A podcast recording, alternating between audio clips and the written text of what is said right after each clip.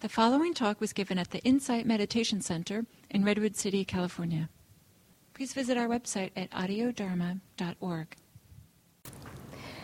So, this evening I'd like to talk about wisdom. Wisdom is very important in our Buddhist practice.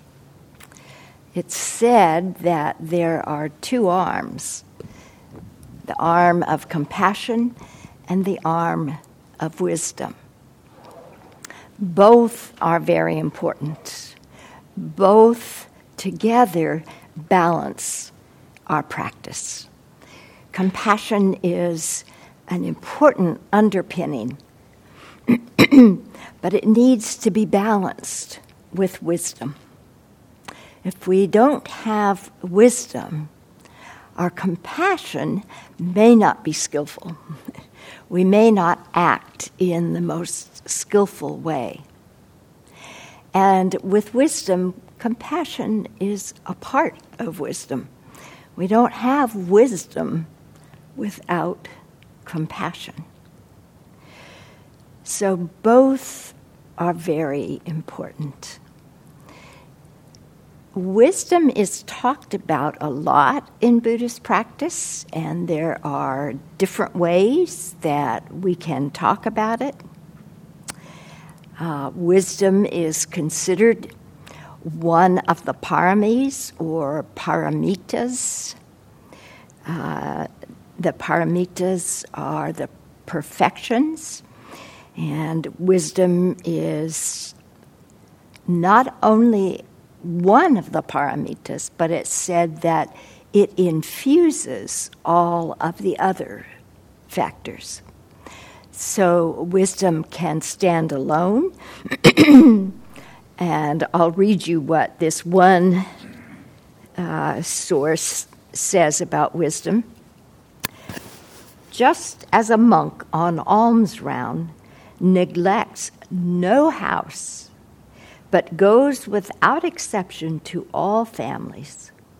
So, perfect wisdom consists in leaving no gaps, leaving nothing out, and of being prepared to learn from all wise people and those more advanced, however young they may be.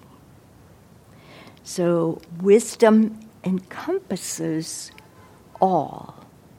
And as I said with the paramitas, wisdom is penetrates, we can say, all of the paramitas.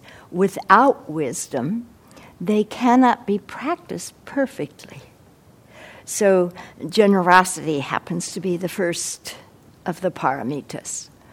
And generosity needs wisdom to be practiced correctly or perfectly, we say, not meaning um, perfect as opposed to imperfect, but um, with integrity or uh, sincerely.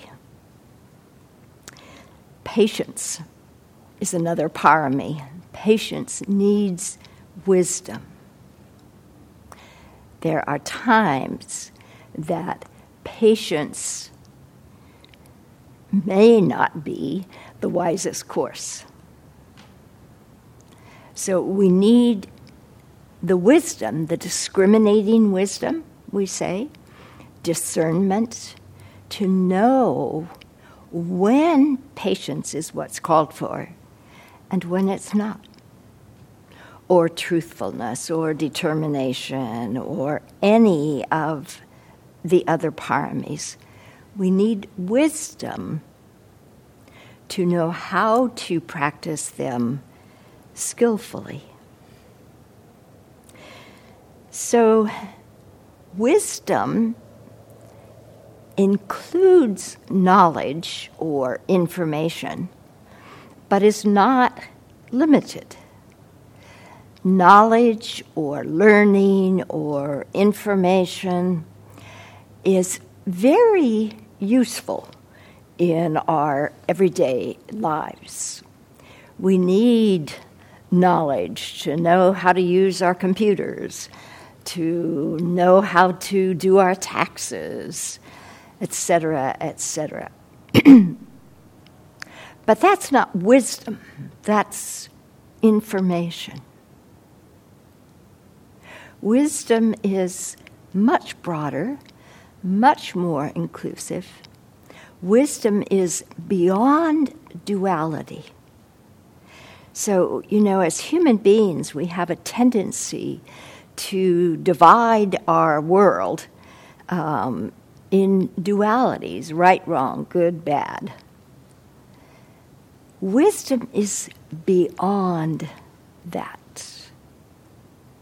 Wisdom holds it all and is not so interested in right, wrong, good, bad, judging. It's not about judging. Sometimes people ask um, or suggest, well, we need to judge. We need, it's important that we be able to judge what is good and what is bad, or what is right and what is wrong. In Buddhist practice, we don't say that. Judgment tends to be judging somebody as good, bad, right, wrong, etc. Wisdom is not about judging. As I said, it's important that we have discernment or discriminating wisdom, that we see and understand what is helpful, what is not helpful, what is skillful, what is not skillful, what leads to happiness, or what leads to suffering. That's discernment or discriminating wisdom. That's not judgment. If any of you were here uh, on a Monday night, when was it? Would have been, I guess, a week ago, Monday night. And Gil talked about how for him, he has no interest in clinging. There's nothing to cling to. And so he has no interest in judging. He does not judge people. He finds that not interesting and totally unnecessary. So, wisdom is beyond judging. There's no clinging in wisdom, there's no grasping or holding on to anything. As you know, this is what the Buddha determined was the origin of our suffering our clinging, our grasping, our holding on to things to the way we want things, to our beliefs, even to the idea of this separate individual self. And it's that holding on, that clinging, that leads to our suffering. So, wisdom is beyond clinging. There's no, there's no grasping or um, thirsting, as we say, in wisdom. Treat everyone and everything with loving compassion. When you see no difference between the sacred and the profane, the saint or the sinner, that is the ultimate wisdom. We could say no difference between our spiritual life and our everyday life, one and the same.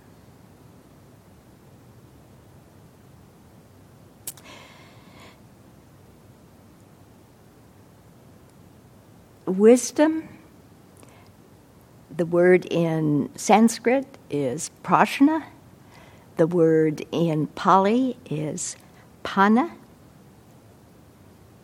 Sees things clearly. sees things as they truly are, not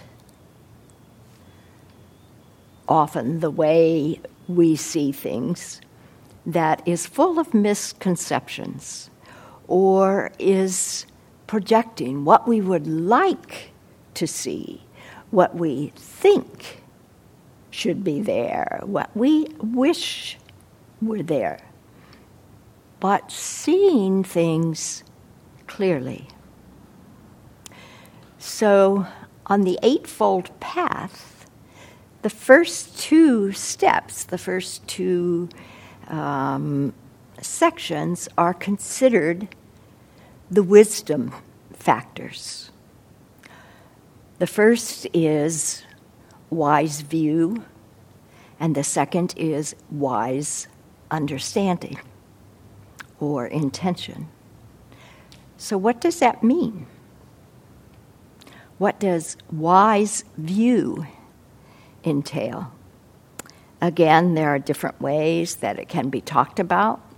One way is that wise view sees and understands the Four Noble Truths, you know, the heart of Buddhist teachings. The first truth being the acknowledgement of suffering, that there is suffering inherent in this human life. And it was because of this suffering that the Buddha set out to determine what was the cause and how could it be ending, ended. So the second truth is that it's our clinging, our grasping. Or another way of saying it is anytime we want things to be other than how they are. So that can be resisting how they are, it can be grabbing or clinging, wanting more of how things are. Either way leads to suffering. The third truth is that there is indeed an end to suffering, that we can, in this very life, bring an end to our suffering. And the fourth is the Eightfold Path that we walk or that we practice to bring an end to our suffering. So that's part of wise view. Another way of talking about wise view is seeing clearly and understanding the three characteristics of existence. This is vipassana, this is insight. When we see clearly, when we have the insight into the three characteristics of our existence, the three characteristics of our life. And those are number one, impermanence. Sounds simple, but as we look at it, it's huge. It's really huge to get, to really get, that absolutely everything is impermanent, that everything is constantly changing, including us, right? We're all aging, we're all getting older, and that means certain changes. If you look at your life, everything changes, doesn't it? The good changes and the not so good changes. sometimes that's the good news, sometimes that's the not so good news. But in reality, everything is changing. Nothing stays the same. And that includes death. We don't necessarily like to think about that or look at it, but death is the ultimate impermanence.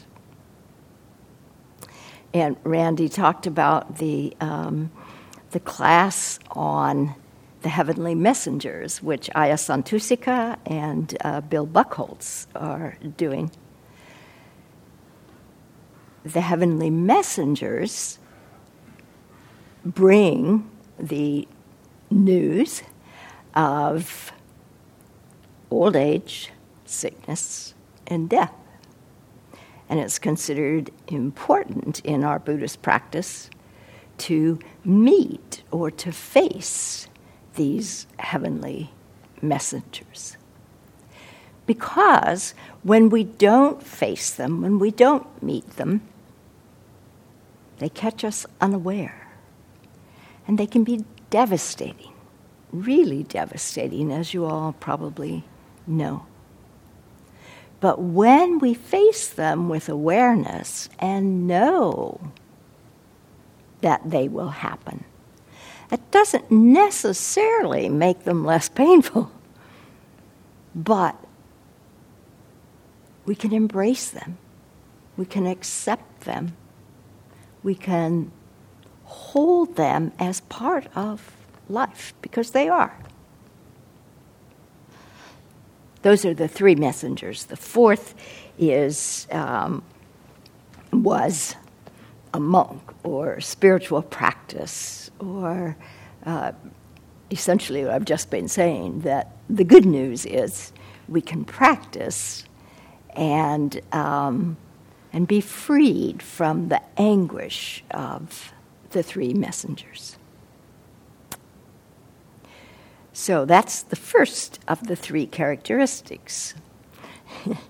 and as I say that, I'm reminded, I'm chuckling because in Buddhism we have so many lists. So there's the three or the four heavenly messengers, and the three characteristics, and the ten paramis. because at the time of the Buddha, uh, there were not books, there was not things were not written down. Everything was uh, an oral tradition. It was memorized. And so it's easier to memorize lists. At least that's what they say. I don't know if that's true, but that's the explanation. So the second of the three characteristics is that of dukkha, or the inherent unsatisfactoriness again of everything. We think that if we just find the right this or the right that, or, you know, we have good health, or we have the right partner, or on and on and on, that we will be happy. Finally, we will be happy. We will find happiness. But unfortunately, it's not true. It's not true. Nothing, nothing has the capacity to bring us lasting happiness. So we say everything is basically unsatisfactory. It may be quite nice for a period of time, but it doesn't last it wears out or it dies or whatever, and it doesn't bring us lasting happiness. then the third of the three characteristics is probably the most difficult to understand, but it is the reality of the insubstantiality of everything. So you can see how these three characteristics are very uh, entwined. You know, they're not so separate. We talk about a lot of things as if they were separate, but they're really not. They're really intertwined, intermingled, interdependent. So the inherent insubstantiality of things means that there is nothing that is solid and separate. Everything in life is interconnected, interdependent, we say. Everything depends on everything else, and nothing has an existence all of its own, including us. And modern physics is finding this now also. Everything is in relation. Nothing arises on its own. I think it's very interesting when modern physics begins to show exactly what the Buddha suggested 2,600 years ago. So, as I said, recognizing, understanding deeply the three characteristics of existence is another way of talking about wisdom. So it's not it's not just knowing or uh, having the information about the Four Noble Truths, the three characteristics. Some people do that and they can talk about it. That's not necessarily wisdom. Wisdom is when we have a deep understanding, an experiential understanding of things. And we have made them our own. You know, the Buddha, in his wisdom, suggested that we should never take anything just because he said so or just because some wise person said so, but we should always check it out for ourselves. So that's what leads to wisdom. When we hear something, we say, okay, that's very interesting. Let me see. Let me look at this. Let me study this and see is this, is this true for me? And if it is, then we accept it. Then we internalize it. And that's wisdom.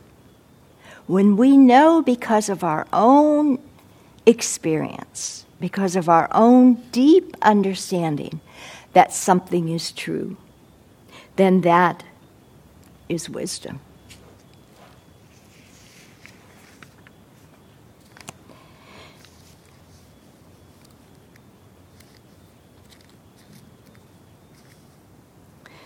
So, wisdom can also be talked about in terms, in terms of skillful means.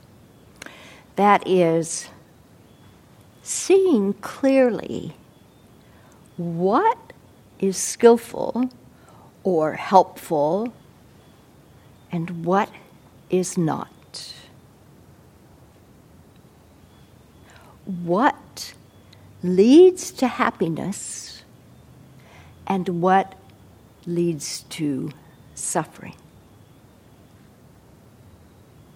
Looking at actions, understanding the karma. Karma means action. Understanding the um, fruit of karma or the results. What do our actions lead to? Then we have discriminating wisdom. Then we can decide what action to take, what will bring us happiness or um, satisfaction, and what will bring us suffering, unhappiness, dissatisfaction. Lama Surya Das says Wisdom is a deep understanding of patterns and relationships, causes and origins, insight into the implications of our thoughts, words, and deeds. So, seeing with as much clarity as we can what our actions, and our actions include our thoughts and our words as well as our deeds. What will they lead to? And then we can choose happiness if that's what we want.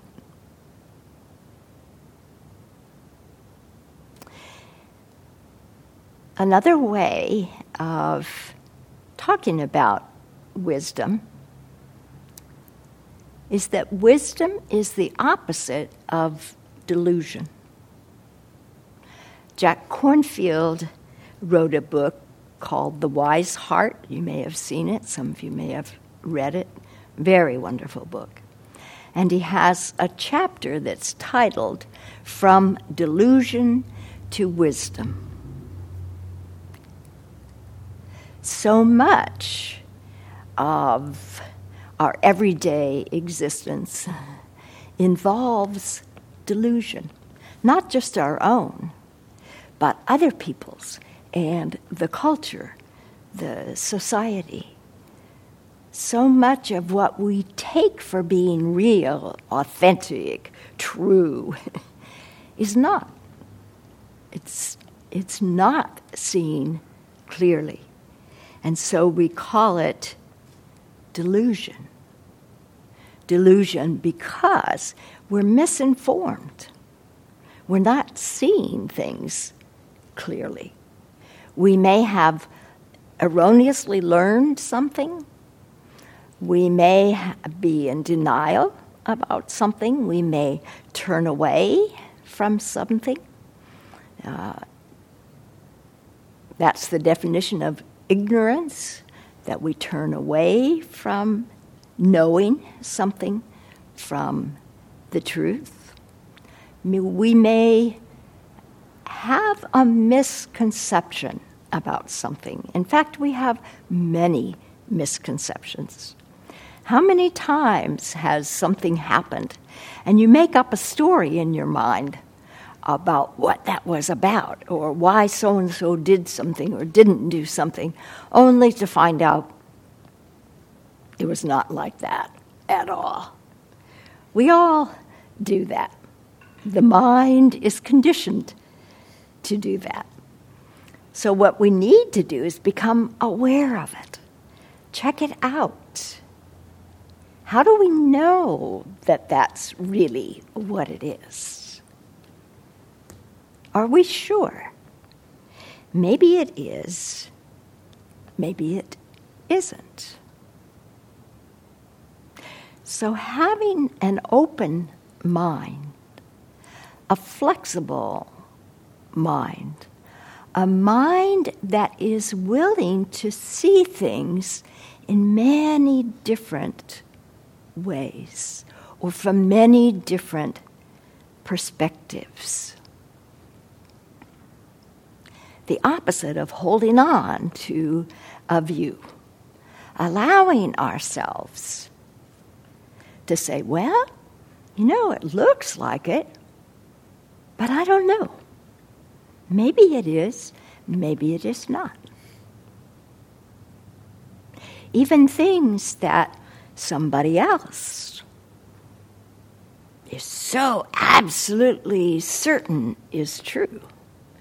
Can we hold an open mind? Say, well, I'll consider it, you know, makes sense, but maybe not.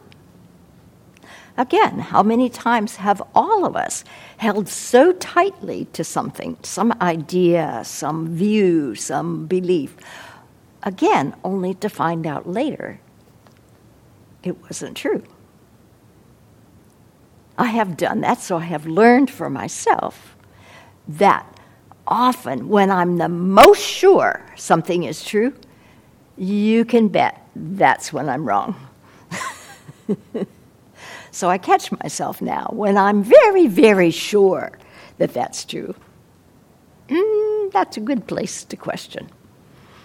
It may not be. Sometimes we hold on most tightly to that which is not true for, you know, any number of reasons.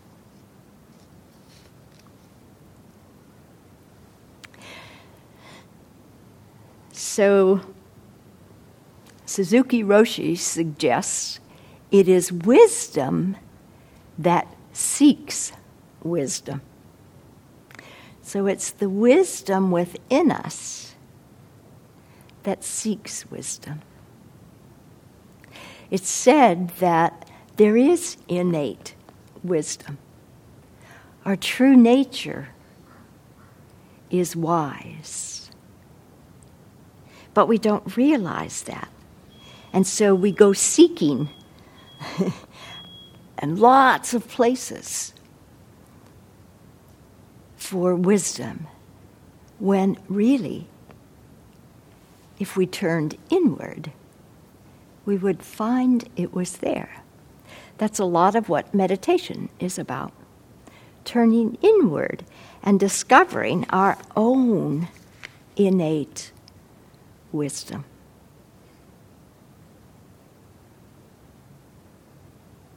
Sometimes I liken it to a dirty windshield on a car. The windshield itself is clear. However, after driving, it gets dirty. Uh, there may be rain, dirt, there may be bugs, all kinds of things that make the windshield not clear, and we can't see clearly. But what we have to do is clean it. when we clean off the windshield, then it's clear again. It's bright. So we say that our mind is naturally luminous, it is naturally clear and bright. It has been so, so cluttered up with conditioning.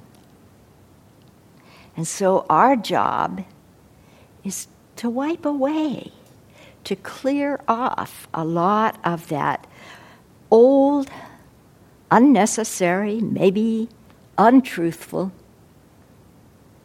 conditioning and allow our, the natural state of our mind to shine. So, how do we do this?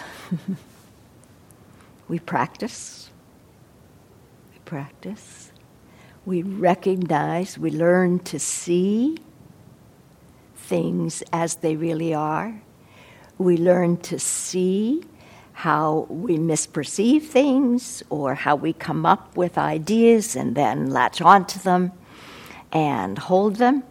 And of course, this takes time. We don't see all these things overnight. But with practice, wisdom develops gradually, gradually, gradually.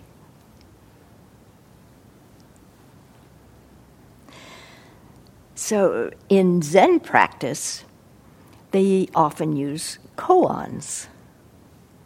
Koans are hmm, statements that aren't necessarily rational, like, what is the sound of one hand clapping? Or does a dog have Buddha nature? And they're not meant to have a specific rational answer.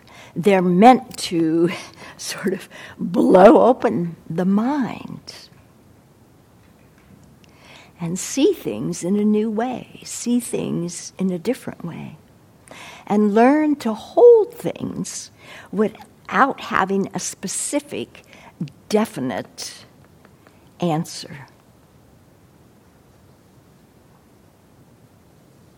There are many wisdom stories in Buddhist practice, uh, many uh, animal wisdom stories. Many of the stories are told in terms of animals. And these stories, again, have a way of pointing to something, of telling us something, but in a different way stories are great ways to hear things, to learn things. Um, often much more poignant than telling us something. We can hear it, we can get it in a story form.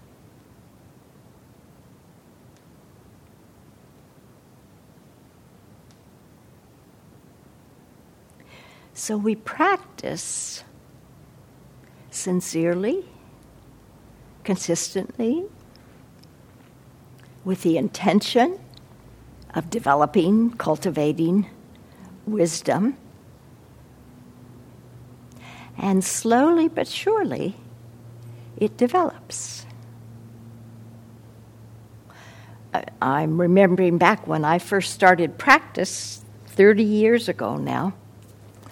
Um, my family would ask me, why, why do you do this? And for several years, my answer was, I don't know. But I kept doing it.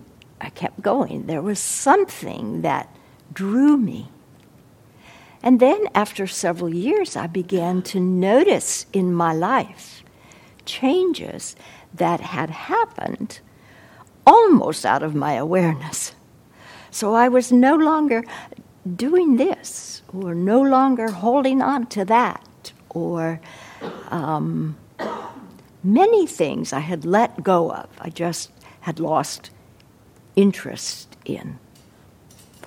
It wasn't necessarily intentional. the practice was certainly intentional and sincere. And then things changed all on their own. Things fell away all on their own. Now, some things we want to specifically cultivate or specifically let go of, but much happens when we practice. So I'll end with just this bit from the Dhammapada. This is Gil's translation of the Dhammapada. And this is chapter 6, The Sage. like someone pointing to treasure is the wise person who sees your faults and points them out. Associate with such a sage. Good will come of it, not bad if you associate with one such as this. Interesting, isn't it? Mostly we think the opposite. We don't, we don't want to associate with somebody that points out our faults. But this is suggesting hmm, that might be your best teacher.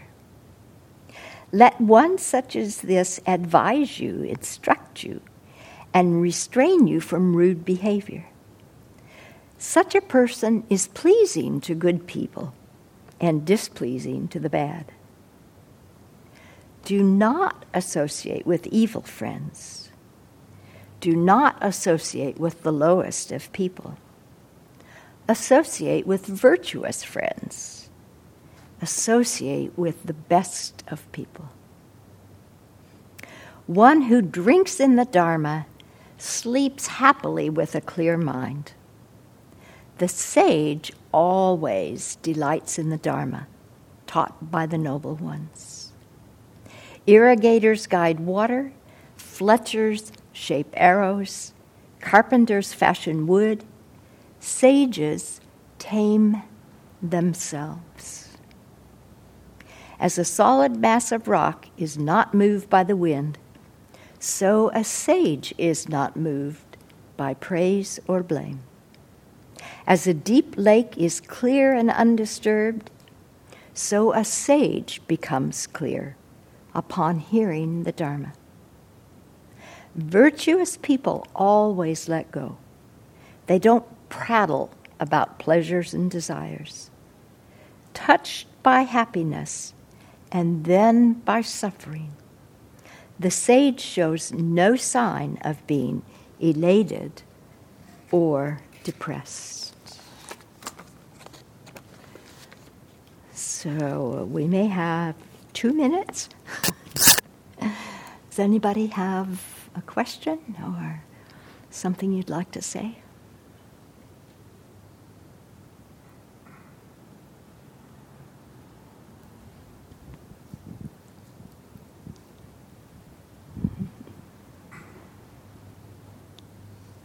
Mm-hmm.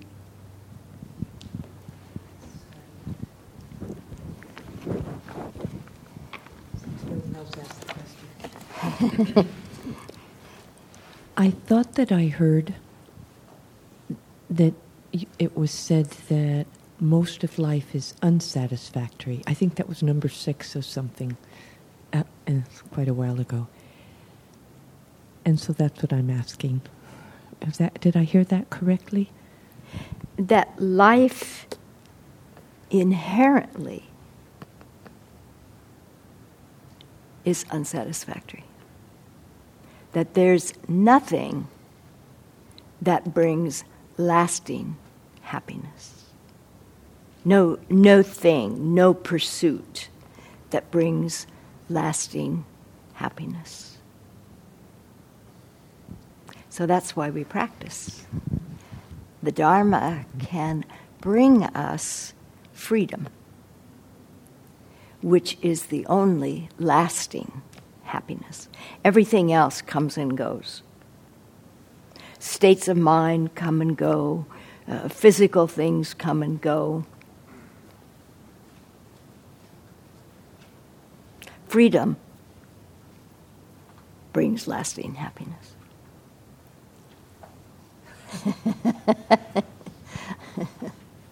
so, like so many things, just hold that.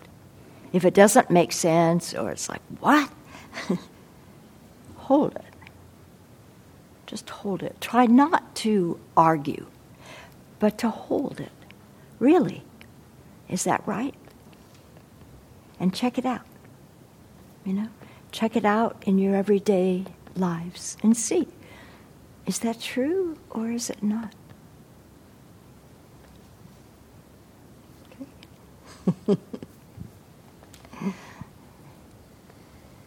is there anything else?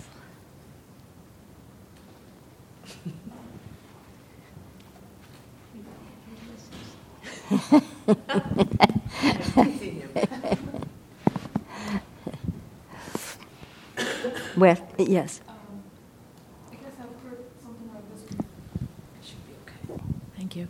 Um, I, I, think you mentioned that you know uh, just sort of seeing things as they are and perhaps accepting them as they are or holding them as they are. Um, how do you balance that with you know many of us have a drive to perhaps change something for the better for yourself, for others, for the world. Um, usually that's encouraged. Uh, right, uh, right. How, how do you balance that?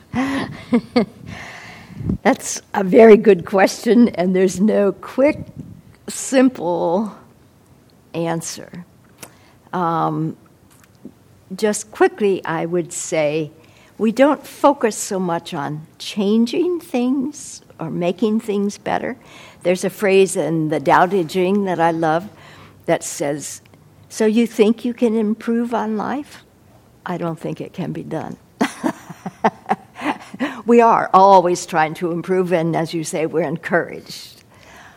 What if life is fine just the way it is? And that we learn to accept and live with life just as it is. It's a big task because everything around us does not support that. Everything says, oh, you should change, you should work hard to change. So I'm reminded of what Ram Dass says that life is perfect, or the, the world is perfect, including our efforts to change it. sort of a koan. So thank you all. I'm sorry if you were going to say something. It's a couple minutes after nine. Let's stop, and I'm happy to stay around. Uh, oh. Go ahead. Well, I was going to say if it's true that everything is all one, our egos are truly illusory, why do we even have them in the first place? And why is it so hard to merge with everyone else, so to speak? because we're conditioned that way. We're conditioned from the time we're born. And is it possible to merge with everyone else? In Buddhist practice, we don't talk about merging. What is possible to do is let go of this um, tight clinging to our separateness, mm-hmm. our egos. You know, again, the ego has a function in this relative world. It helps us to navigate the relative world. As long as we understand that it is a construct, it is an idea, it's not real. You can't find an ego anywhere. That's a satisfying answer.